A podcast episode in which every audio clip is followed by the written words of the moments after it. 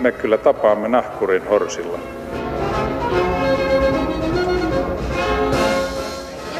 Mä sanoin, että minä juon nyt kahvia.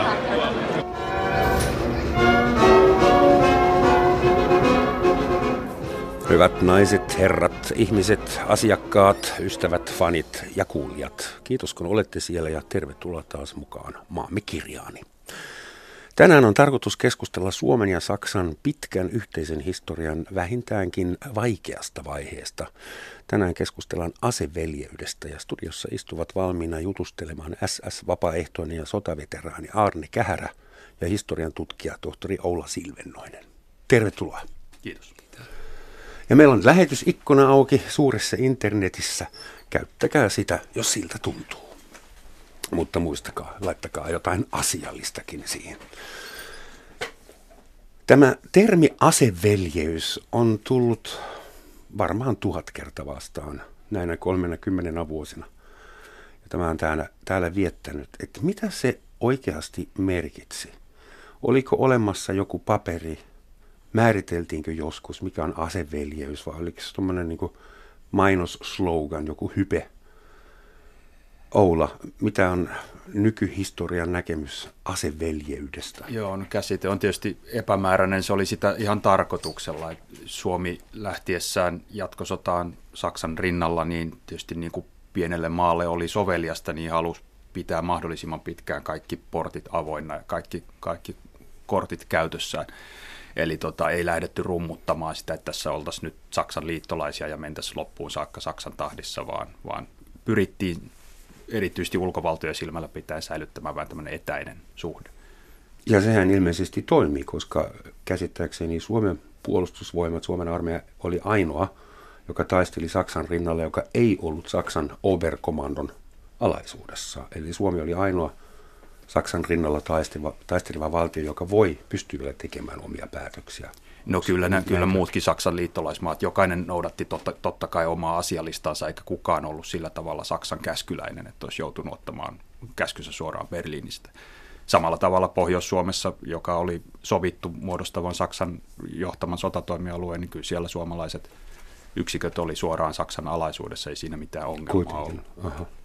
No sitten täytyy tutkia, mistä tämäkin myytti on saanut. Suomessa mielellään ajatellaan, että Suomi oli ehdoton poikkeustapaus Akselin erilaisten liittolais- ja kumppanimaiden joukossa, mutta ei se pidä paikkaansa. Että jokaisen tarina oli tietysti erilainen, jokaisen olosuhteet oli vähän erilaiset ja, ja Suomi oli omanlaisensa tapaus. Romania ja Unkari ja, ja Slovakia oli, oli toisenlaisia. Ja Mussolini, joo. Jos ajatellaan suomalaisten ja saksalaisen saksalaisten aseveljeyttä, niin useimmiten ajatellaan kaikkia niitä saksalaisia, jotka olivat Suomessa taistelemassa. Ja usein unohdetaan, että oli suomalaisia taistelemassa Saksassa. Ja sinä, Arne Kähärä, lähdit 16-vuotiaana vapaaehtoisena Saksaan hankkimaan sotilaskoulutusta Waffen-SS koulutuskeskukselta. kerrotko meille, kuinka sä 16-vuotiaana tulit lähteneeksi Saksaan siihen ja miten se käytännössä toimii? Mistä se idea tuli? No nythän on niin, että minun isäni aikanaan oli suojeluskunnan piiripäällikkö ja meitä hän kasvatti koko perheen niin isämaalliseksi. Meitä oli kolme poikaa ja kaksi iskoa ja minä liityin Kaukaan Lauritsalan suojeluskuntaan 13-vuotiaana ja sitten talvisodan aikana mä olin Kaukaan Lauritsalan esikunnassa lähettinä. Meitä oli siellä viisi poikaa. Siellä joutui tuota, suorittamaan vartiopalvelusta ja sitten jouduttiin joskus jahtaamaan desantteja ja kun lentokoneitakin tipahti lähistölle, niin käytiin tarkastamassa, että kuoliko lentäjät. Ja tuota, sitten Kaukalla oli oma palokunta. Palokunnan päällikkö oli Arvi Lindin isä. Hän oli palomestari. Hän koulutti meidät pojat palosotilaaksi, koska miehet oli rintamalla. Ja tätä tietoa me tarvitsimme monta kertaa. Ryssät pommit, pommittivat kaukaan tehtaita ja siellä ensimmäisen tehtävä, joka oli, siellähän oli rullatehdas, rullatehtaalla oli aihiovarasto, ulkona ja se syttyi pommituksessa tuota palamaan. Ulkona oli 40 astetta pakkasta. Mä olin pinon päällä ja ruiskutin ja vastakkaiselta puolelta pojat veti minun päälle suihkun ja mä jäädyin sinne pinon päälle ja täytyy viedä saunaan. Toinen oli sitten... Odota, odota Arne hetki, että mä en ihan ymmärrä, miten tämä liittyy siihen, kuinka sä 16-vuotiaana liityit SS. No, Olitko juuri tulossa siihen? Joo, mä tuota, ajattelin vaan kertoa mm. sitä, miten kauhea tilanne oli, kun siellä toi seluloosa-varasto syttyi tuleen ja miehet oli tehneet sirpalle suojan sinne talon päätyyn, niin siellä oli niitä 200 kilosia paaluja. Tuli pommi, joka heitti ne, ne paalut siihen ulostuloaukolle. Aukko oli niin pieni, että ei kukaan päässyt muuta kuin laihat ulos siihen. Tuota, sitten tuppaan tuli liha, lihava mies ja se ei päässyt eteen eikä taaksepäin ja kaikki loput, mitä siellä oli, ne palo. Ja mä jouduin iltapimeässä viemään ne, ne tuonne Laur, Lappeenrannan hautausmaalle ja se oli pimeä, lentokoneet lenti, taivaalla oli valoammuksia ja kun mä pääsin sinne hautausmaalle, niin vahtimestari sanoi ajat tuonne taakse. Siellä oli lu, lius, luiska josta peruutin sinne alas ja hän avasi ovet, niin se oli hirveä näky, kun siellä oli ruumiita heitetty sikin sokin, kun Lappeenrannassa kuoli paljon ihmisiä pommituksessa ja sinne me le- lempattiin ne, ne tuota, hevosen reessä olevat ruumiit.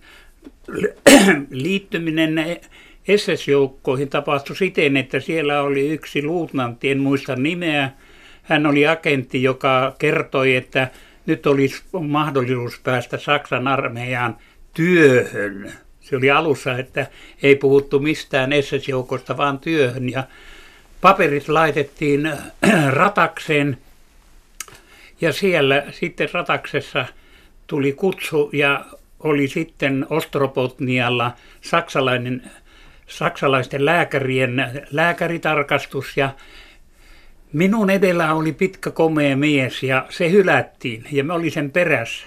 No mähän oli hirveän hyvä urheilija ja hyvässä kunnossa, niin minä 15 kesäisenä läpäsin sinne.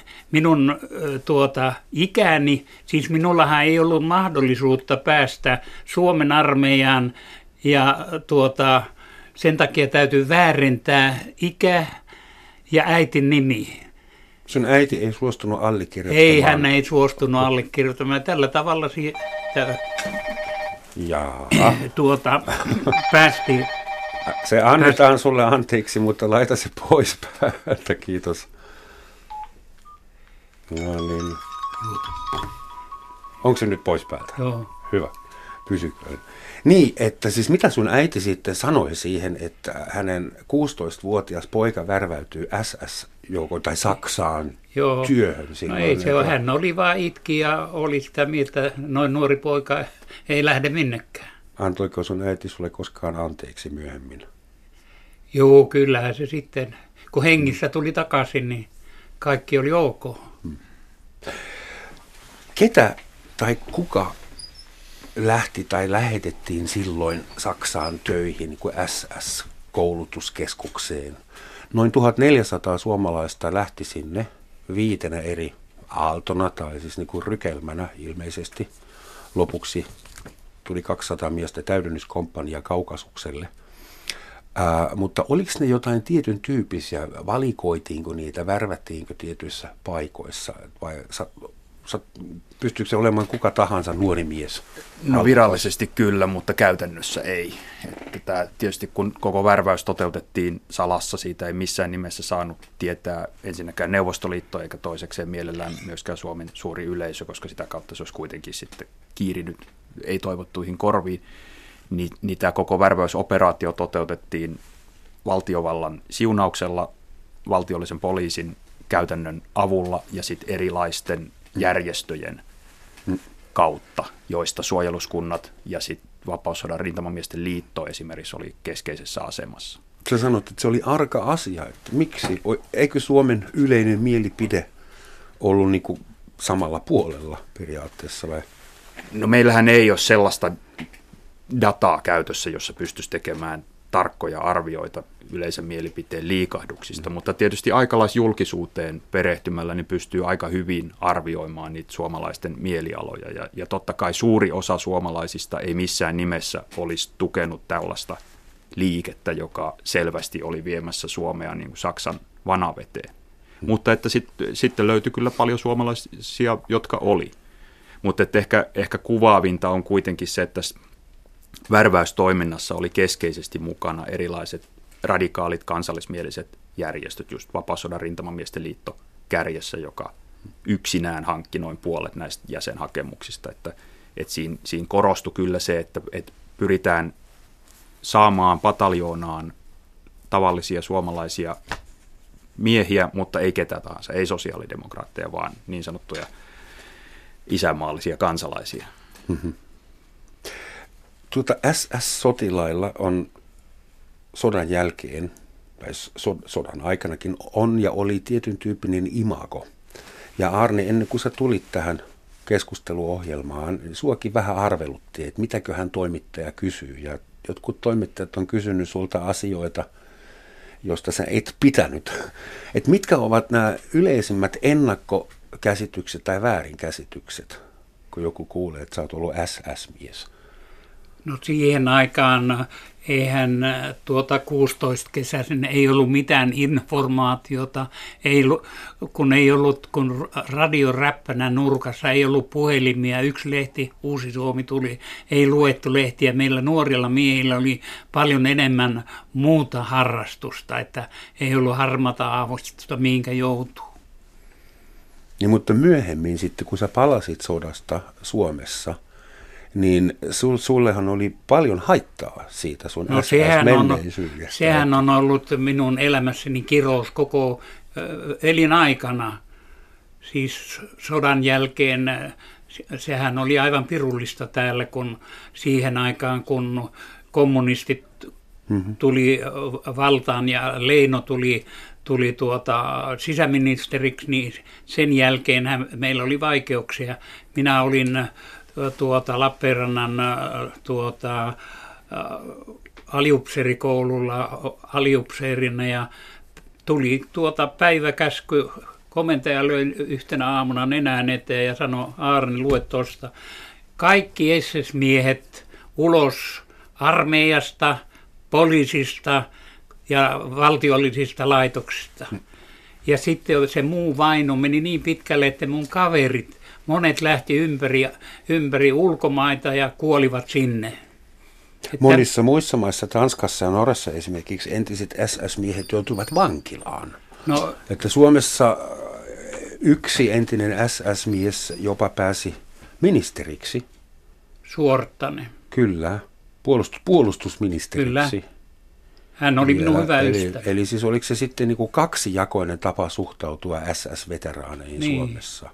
Se oli, mutta se oli puoluepolitiikkaa. Hän kuului muistaakseni maalaisliittolaisiin, että sieltä kautta hmm. hän pääsi. Ei hän muuten olisi varmaan päässyt. Pystytkö sä Arne sanomaan, silloin kun sä olit 16-vuotias ja lähdit Saksaan töihin, kuinka paljon olit isänmaan asialla ja kuinka paljon olit lähdössä ihan vaan seikkailemaan?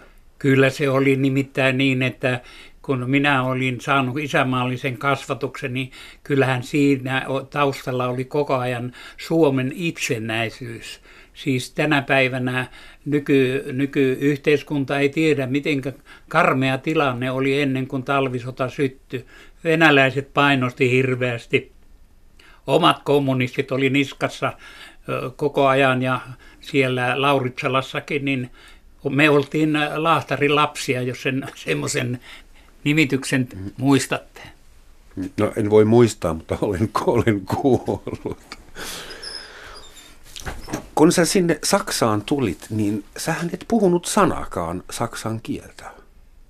Et miten sun, sun kirjassa, ai muuten se pitäisi varmaan kertoa heti tässä vaiheessa, että sun elämästä on tehty kirja, joka valittiin viime vuonna vuonna 2015 erään sivuston mukaan Suomen vuoden sotakirjaksi ja sen nimi on Pääkallo sotilas. Tässä on, se ei ole sun kirjoittama, vaan Olavi Lempisen ja Manu Paajasen, mutta tässä on sun elämä.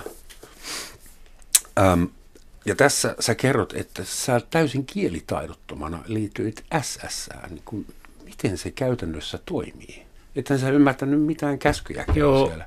no siellähän oli meillä paljon ö, kavereita, jotka osasivat erittäin hyvin saksaa ja he olivat tulkkina.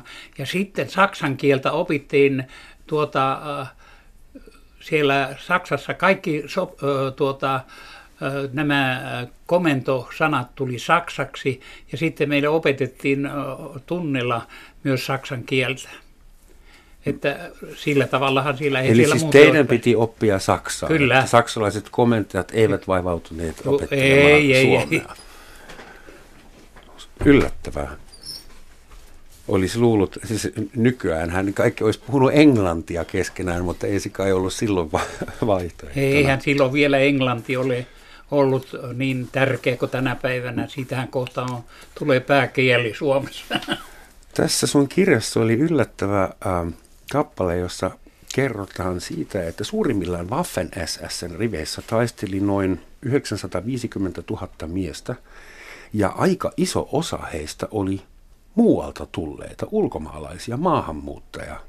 60 000 alankomaalaista, 50 000 unkarilaista, 43 000 belgialaista, 32 000 latvialaista, 20 000 ranskalaista ja virolaista ja suomalaisia oli sitten täällä 1398.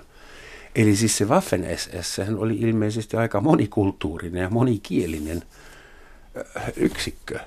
Miten se käytännössä, oliko sulla paljon muun maalaisia, muunkielisiä? Eihän me- meidän, meidän, meidän tuota pataljoonassa, meillä ei ollut muuta kuin suu. Se oli puhdas suomalainen pataljoona, ainoa, jotka oli koulu, kouluttavat aliupseerit ja sitten mi, upseerit. Ei ollut ollenkaan ulkola, muita ulkomaalaisia. Mm. Mutta tietystihän siellä matkan varrella, kun mm-hmm. Viking Division oli iso porukka, siellä oli monen maalaista, niin mm-hmm. ainahan siellä joutui keskenään sitten selvimään jollain tavalla. Minkä takia Oula SS äh, katsoi tarpeellisiksi rekrytoida äh, niin massiivisessa määrin ulkomaalaisia sotilaita?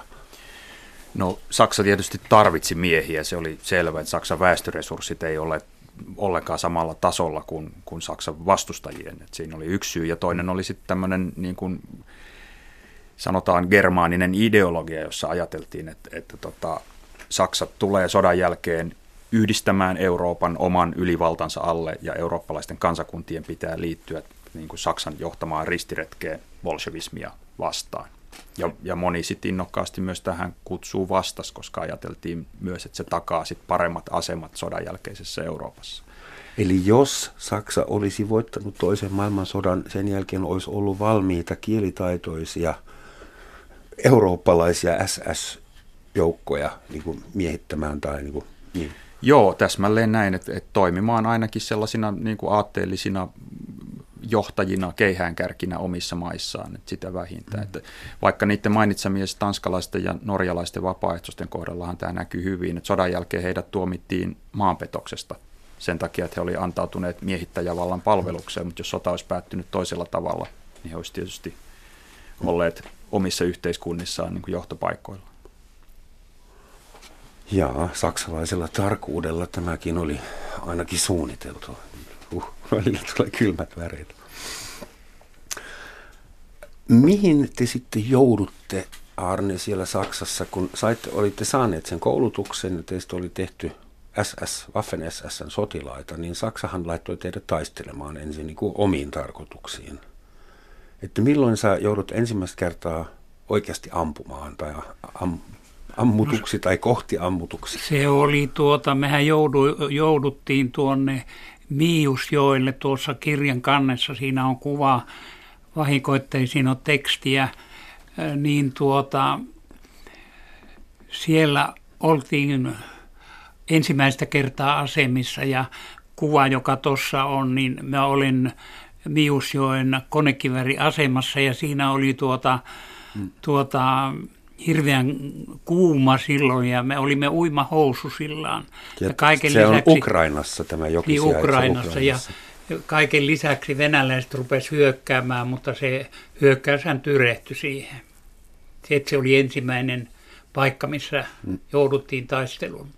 Kuinka huonosti suomalaisille, suomalaisille SS-pataljonalle kävi? Kuinka suuret tappiot oli? Kuinka kovat taistelut? Kuinka koviin hommiin te joudutte? No nehän, nehän oli aivan, aivan hirveitä taisteluita. Siis siinä Saksan salamahyökkäyksessä Saksan panssarivoimat painovat edellä, että ne oli kymmeniä kilometriä edellä ja tuhosivat tiettyjä kohtia ja sitten jalkaväki tuli perässä ja putsas, putsas loput. Yhdessä kohdassa kirjaa kerrotaan, että te valloititte saman pikkukylän kolme kertaa. Ja... Niin, joutui monta kertaa va- va- vaihtui. Sehän tapahtuu Aha. sodassa. Että Millainen käsitys sulla on saksalaisten sotataidosta? Aina ihaillaan, että saksalaiset oli niin hyviä sotilaita, joskin ihan väärällä ideologialla. Mutta toimiiko hommat? Osasko saksalaiset vai oliko siellä yhtä kaaosta ja ei ollut koskaan mitään kaaosta. Päinvastoin mä annan kunnioituksen sille kovalle kurille ja kovalle koulutukselle. Tässä en istuisi, ellen olisi sellaista koulutusta saanut, että ja sitten kun lähdetään varustuksesta, siis ajatelkaa siihen aikaan, niin kaikki autot, aseet, puvut ja muut, nehän oli aivan, aivan fantastisen hienoa, hienosti suunniteltu. Ja nyt myöhemmin vasta mä olen äh, lukenut, että Hugo Boss oli silloin jo Hugo olemassa. Boss, ja mutta hän isoksi firmaksi sen, mustien uniformojen kautta. Hän, hän teki vormut ja kaikki hommat ja aivan loistava. Ja sitten se kaikki tekniikka, ajoneuvotekniikka, mm asetekniikka, eihän sen parempaa silloin missään niin ollut. Oliko silloin, niin kun te olitte kaikki ihan nuoria, siis ei edes 18 vuotta täyttäneet, että oliko silloin niin kuin tavallaan kliffaa sotia saksalaisten puolella, kun niiden kalusto oli niin hyvä? No ei, ei, ei sitä tuolla termillä voi sanoa, että sota on sota ja se no, on totta kova. kai, mutta ei sitä välttämättä, siis itse halusin 16-vuotiaana katoliseksi papiksi. Että kyllä erehtyminen on sallittu murrosikäisille parikin kertaa tai kolme. Tämä suomalainen SS-pataljona, sitä on kutsuttu myös panttipataljonaksi. Ja sillä tarkoitetaan, että sillä haluttiin niin kuin sitoa Suomen ja Saksan kohtalo yhteen, luoda – vastuullisuuksia ja, ja niin luoda velkaa toisella, toisella puolella. Että olla mikä on niin nykyhistoriallinen näkemys tästä, että oliko se näin vai oliko, onko se sarkasmia tämä? No mun nähdäkseni tämä on tietysti tämä panttipataljona termi on professori Mauno Jokipiin niin käyttöön ottama ja mun mielestä se nyt ei sillä tavalla vastaa tilannetta, että Suomen ja Saksan siteet oli kuitenkin jo niin vahvat toisiinsa ihan toisilla tasoilla, että siinä ei yksi pataljoona paljon painanut. Mutta totta kai se oli eräänlainen niin kuin merkki siitä, että, että me ollaan mukana ja tota, ollaan valmiita, valmiita niin kuin noudattamaan Saksan politiikkaa tai tukemaan sitä ainakin niin kauan kuin menee hyvin. Hmm. Ja sitten tietysti kun sota, sota sai sellaisen käänteen kuin sai, niin tämä pataljoona muuttui Suomelle poliittiseksi rasitteeksi. Hyvät ihmiset, tämä on hyvä sauma muistuttaa meitä siitä, että tämä on Yleisradio, Yle Radio 1, Romansatsin maamikirja, jossa puhutaan tänään Suomen ja Saksan aseveljeydestä ja studiossa ovat historian tutkija Oula Silvennoinen ja sotaveteraani Arni Käärä. Arni, mä en ole ollenkaan kysynyt, mikä sun sotilasarvo oli silloin. Se... Mä, mähän olin en, ensin tavallinen sytse, sotamies, sitten tulin Rottenführeriksi, korporaaliarvoiseksi ja Suomen armeijassa sitten äh, sain ylennyksen ensin ali, äh, alikersantiksi ja sitten viimeinen ylennys oli ylikersantti. Hmm. ylikersantti.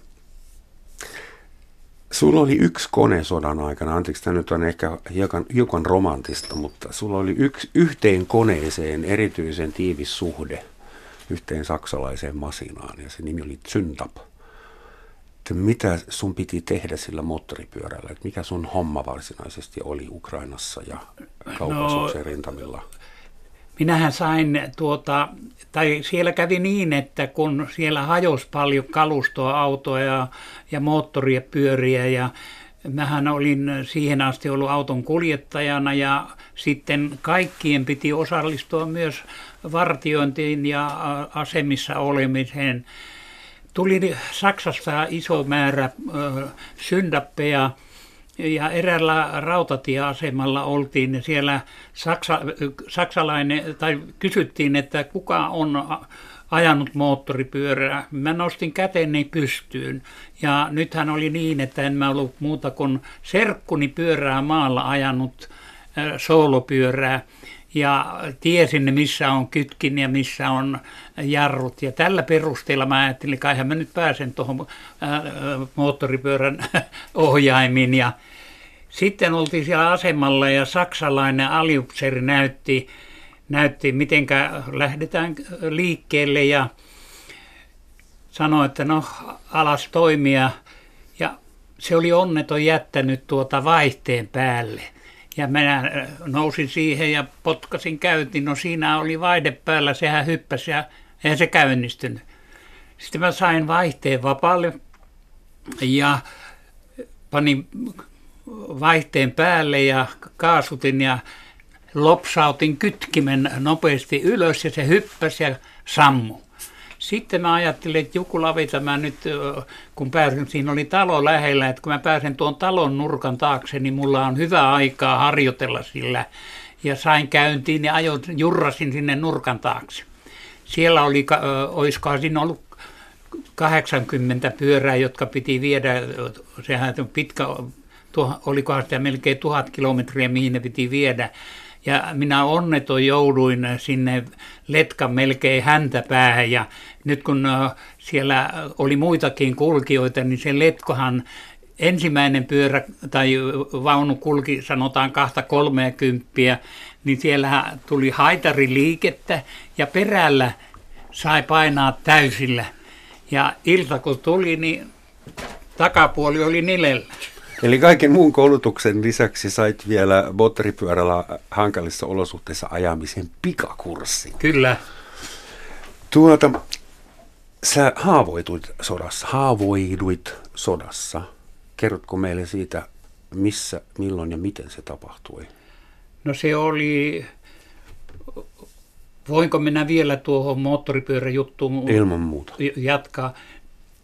Nythän Malkopekin taistelussa suomalaispataljoona tuota, vallotti Kukkula 701, joka oli maanmittaus, siellä oli maanmittaustorni ja se oli korkein paikka risteyksessä, josta tie meni Asovan merelle. Meillähän oli tarkoitus mennä sinne öljylähteelle ja sieltä oli erittäin, erittäin hyvä näköala joka puolelle ja suomalais pataljoona valloitti sen kukkulan verissä päin. Siinähän kaatui muistaakseni toistakymmentä, en muista ihan tarkalleen.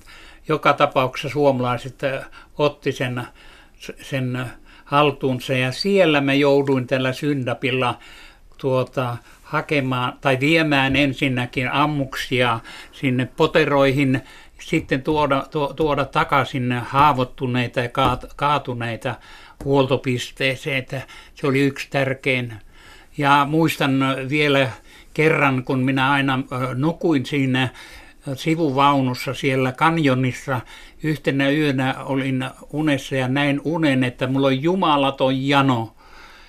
Mä olin juovina niin ämpärikaupalla vettä, vettä valuu ympäri rintauksia ja join limunaadia ja mä heräsin siihen ja minulla oli kieli aivan kuivana tuolla kurkussa ja silloin mä ajattelin, että kyllä se on pirullista varmasti kuolla tuolla Arolla, Arolla tai erämaassa niin tuota janoon. Jano on kuulemma koti-ikävääkin. pahempi juttu. Ainakin näin lukee erässä ollut kapakassa seinällä.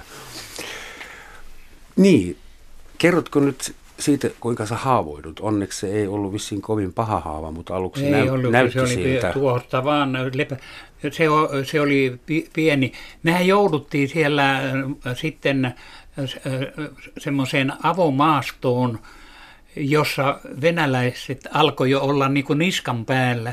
Ja siellä oli erilaisia osa, osastoja ja tuota, siellä oli muun muassa meidän lohkoa kutsuttiin tarkkaampuja lohkoksi. Siellä oli paljon tarkkaampuja ja siellä sai olla varovainen, ettei päässyt hengestään. Mutta suurin vaikeus oli se, että kun ruokahuolto oli hirveän huono, huono ruoka, niin kävi niin, että tuli aliravitsemus ja minulta petti jalat.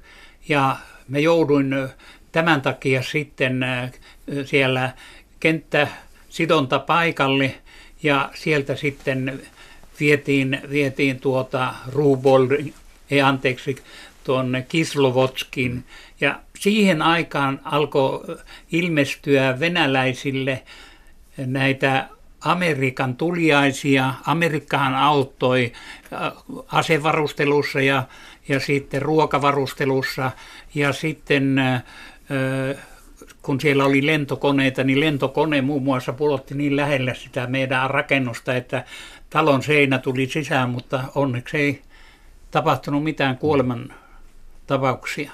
Eli sua ammuttiin käteen joo, ja joo. samalla sun jalat puuttuivat, mutta se ei... ei... Ei vaan, se, se oli yleinen ilmiö, että sen aliravitsumuksen takia muillakin miehillä oli siis kerta kaikkiaan energia loppu. Ja sitten teidät paaputtiin ja annettiin vähän aikaa kunnon ruokaa. Joo, no sittenhän mä jouduin äh, tuota Kislovotskin ja äh, siellä venäläistä jo perään, tuota, hyökkäämään ja ne oli jo lähellä ja siellä sain Kislovodskissa erittäin hyvän huollon ja sitten viimeisillä junilla, kun venäläiset lähestyvät Kislovodskia, niin viimeisellä junalla päästiin Rostoviin ja Rostovista kavereiden kanssa tuota, päästiin sitten tavallisella tavarajunalla eteenpäin kohti Stalingradia. Ja siinä Stalingradiin mennessä, niin silloinhan jo saksalaiset joutuivat Stalingradista perä, peräytymään, koska Stalingradin motti oli synty, se oli kiinni. Meidän divisioonan tarkoitus oli aukasta se motti, mutta se pysyi kiinni. Ja sitten tuli lähtö ja alkoi perääntyminen ja minä tuota, sitten saavutin, niin siellä vielä kävi niin, että se juna ajettiin sivuraiteille ja kolme vuorokautta niin tuota jouduttiin odottamaan, kun siellä oli niitä perääntyviä joukkoja tulossa niin paljon ja kun meillä ei ollut ruokaa eikä lämmitä, koska se oli härkävaunu pojat kävi hakemassa lähimmästä kylästä ruokaa ja polttopuita ja tehtiin siihen vaunun lattialle suoja, ettei se tulee ja siinä pidettiin tuota nuotiota, että saatiin jollain tavalla pysymään lämpöisenä. Oh, aina välillä olin hyvin kiitollinen, että saan elää nykyaikana. Jo 55 vuotta ilman sotaa, se on hyvää saksalaiselle ja suomalaiselle. Kyllä, ja, mutta se on ihmeellistä, että tämä maailma vaan on mennyt enemmän hulluuteen ja hulluutetaan, hulluuteen. Hirveät aseet ö, kehitetään ja ei, ihmiskunta on aivan, aivan, aivan onneton. Mm-hmm. Meillähän on nyt eniten kärsi aina siviilit sodassa, nytkin tällä hetkellä. Sekä pakenevat siviilit että myös vastaanottavat siviilit alkavat kärsiä tilanteesta.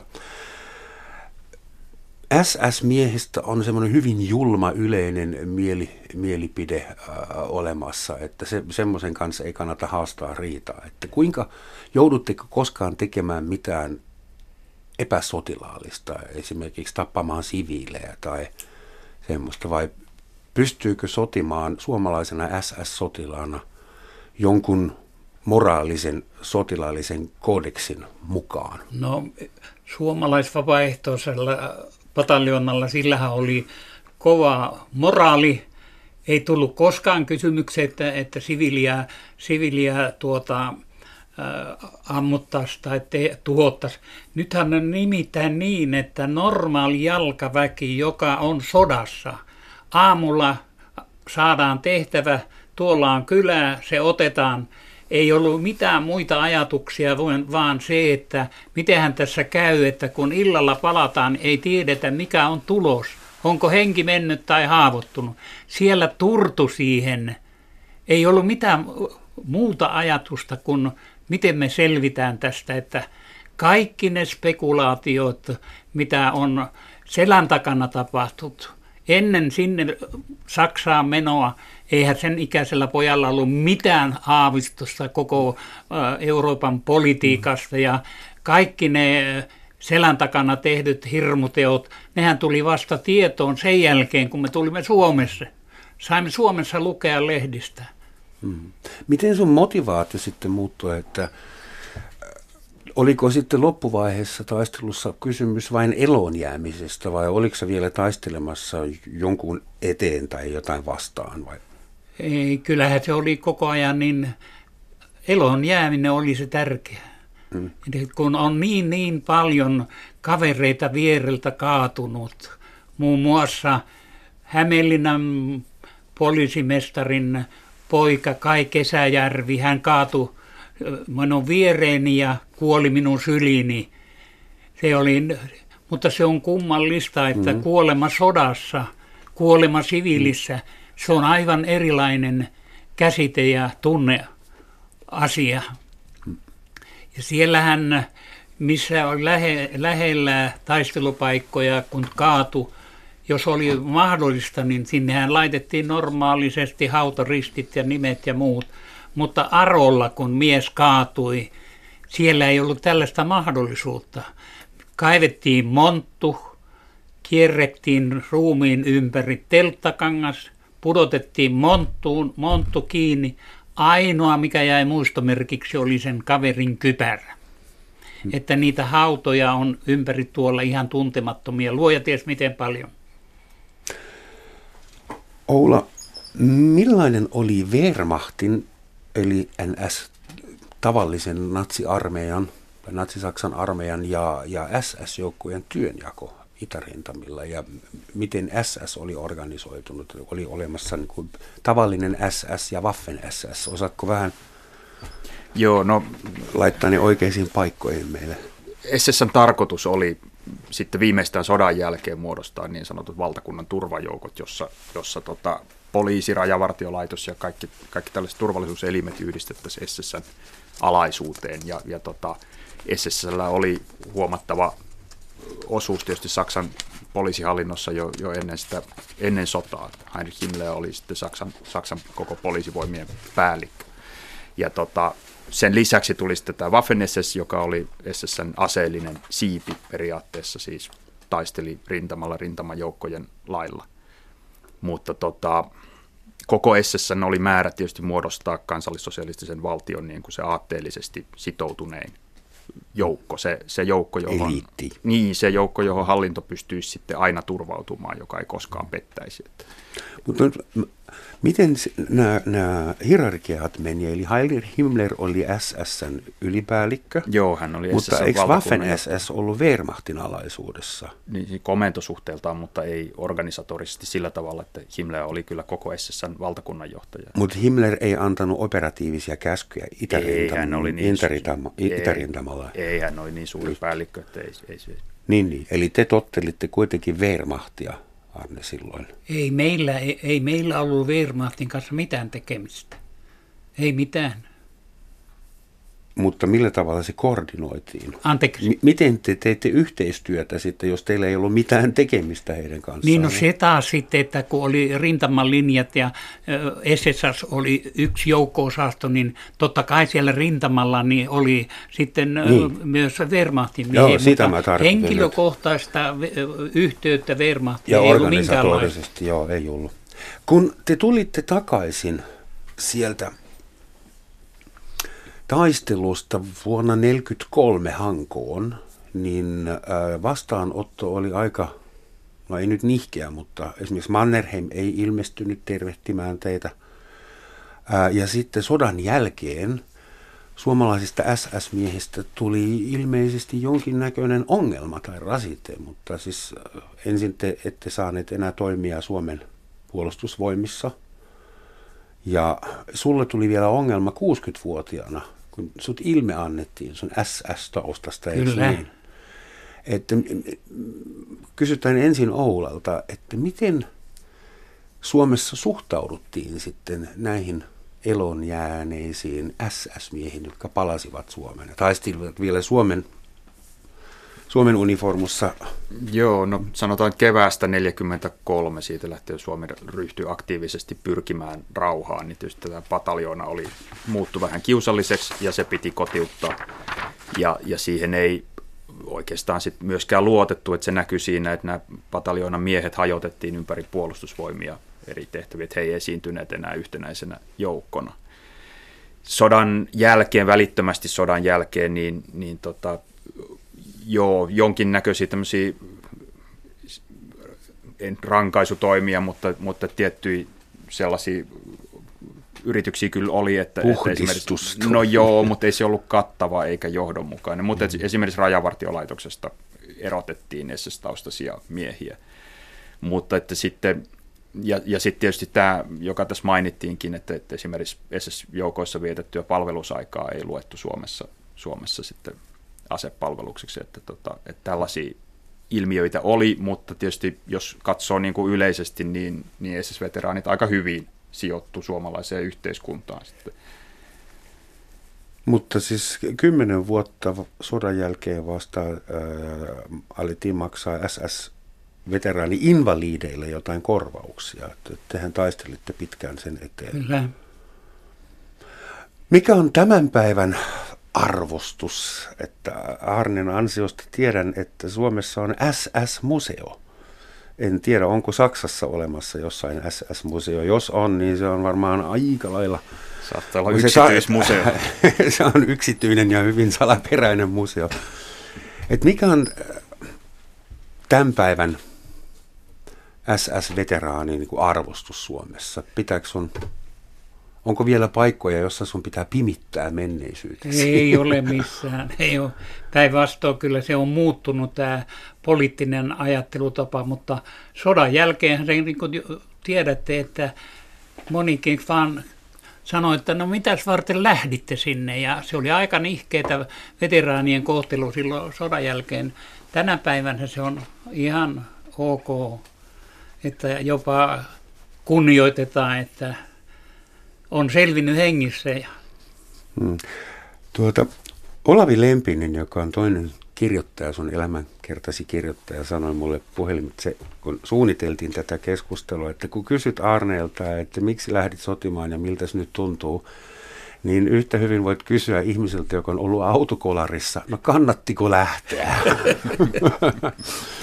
se auttoi. Sä oot käynyt Saksassa säännöllisesti tapaamassa SS-veteraaniystäviä ja kavereita.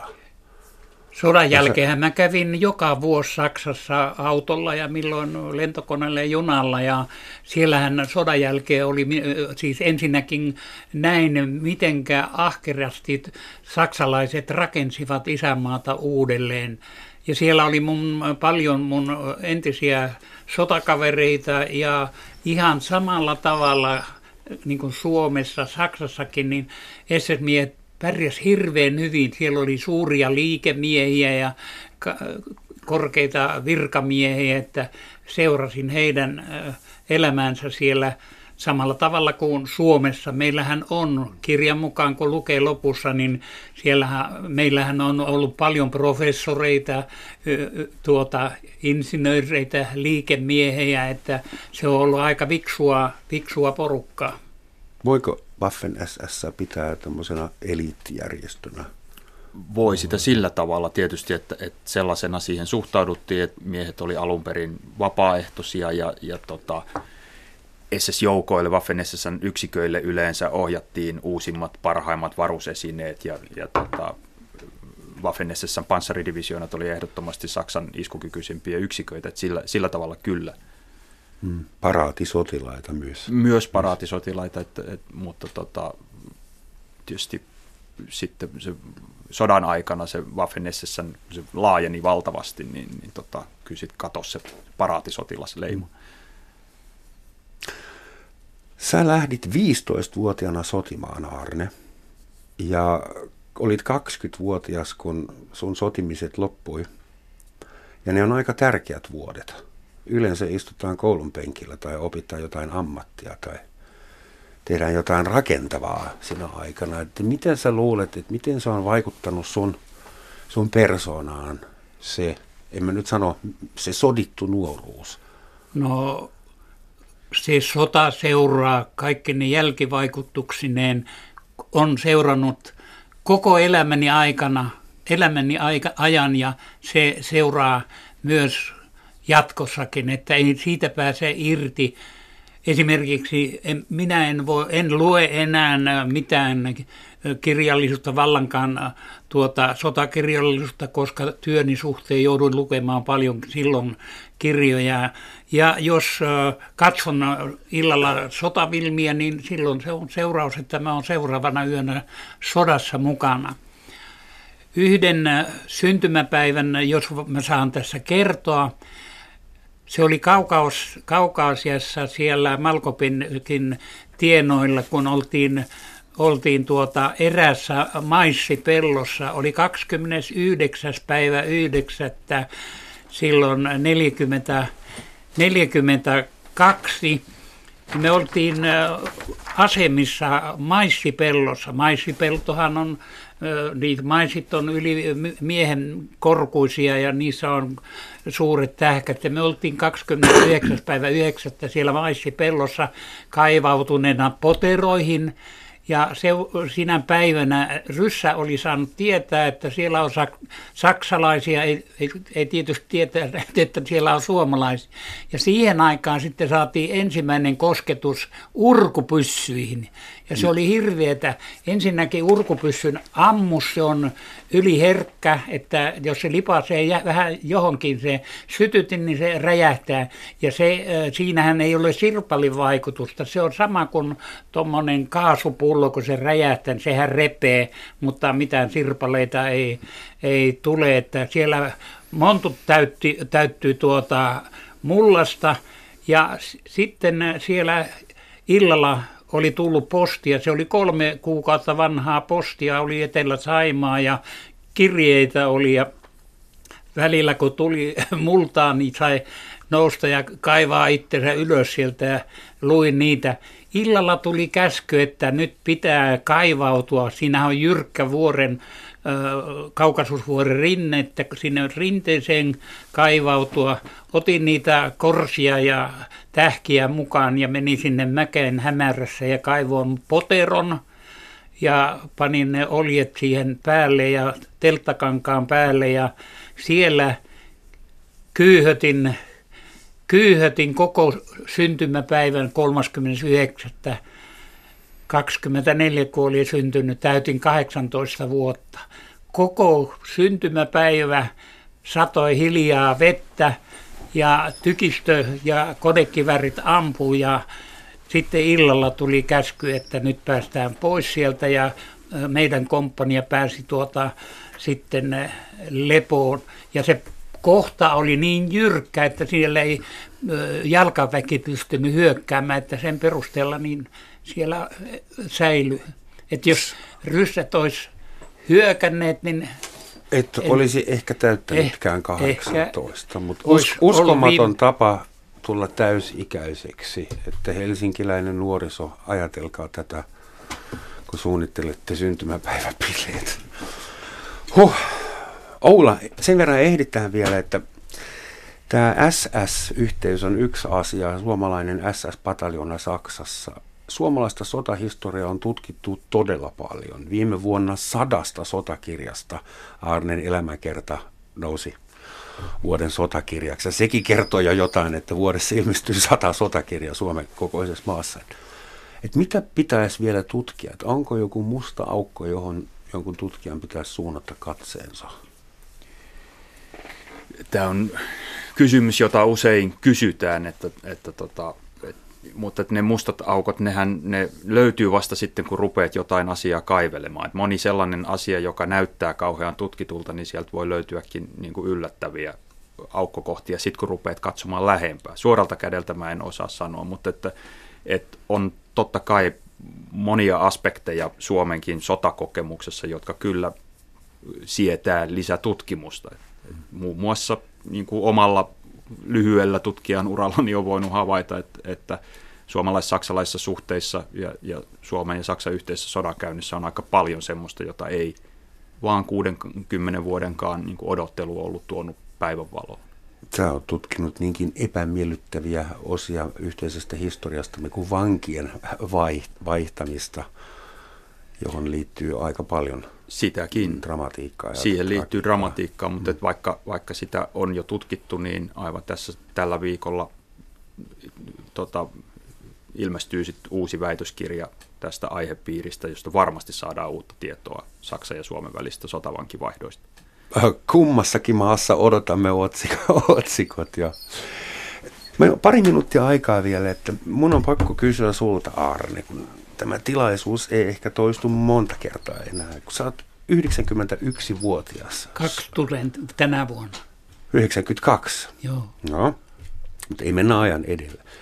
Ää, sä oot sotinut mun entisessä kotimaassa suomalaisena, että sä oot nähnyt Saksaan, sä oot nähnyt sitä Saksaa, mitä mulle näytettiin koulussa mustavalkoisena filmeinä jälkikäteen – mitä sä oot mieltä nyky-Saksasta ja nyky-Euroopasta nyt jälkiviisaudella? Lyhyesti no, pitäisi saada sehän on, sa, kaik, sehän on muuttunut aivan täysin, että eihän se ole enää puhdas kermaaninen suku, kun rajan yli tuli, tulee ihmistä, kun luoja ties, ties mitenkä paljon mutta ennen sotia sehän oli aivan ihan maa. Kaikki oli tip-top. Nostan hattua saksalaisille. Ei se ennen sotiakaan niin germaaninen ollut. Niin. Munkin nimi on Roman.